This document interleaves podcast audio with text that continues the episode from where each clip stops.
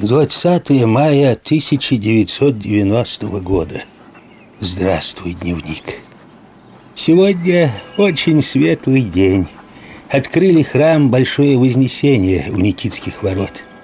Прошло первое богослужение. Скоро обещают начать восстановительные работы. Думаю, они затянутся лет на десять. Уж очень сильно запущено здание.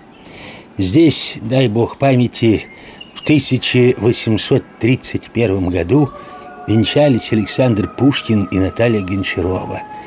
Во время их венчания храм был еще недостроен, но даже тогда здание было величественным и монументальным.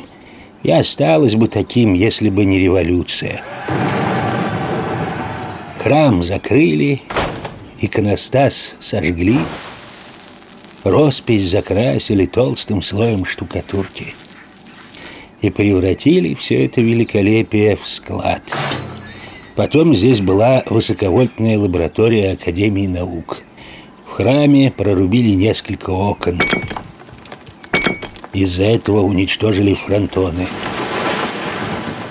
В центре здания выкопали огромную яму, где разместили металлический шар – такой же подвесили сверху под куполом. Так в лаборатории проводили опыты, пропускали между шарами ток.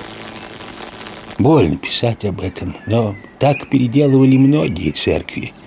Бассейн Москва, самый большой открытый бассейн в стране, это бывший храм Христа Спасителя на Кропоткинской. Храм взорвали еще в 1931 году но вроде скоро тоже восстановят. Решение о реконструкции принято уже год назад.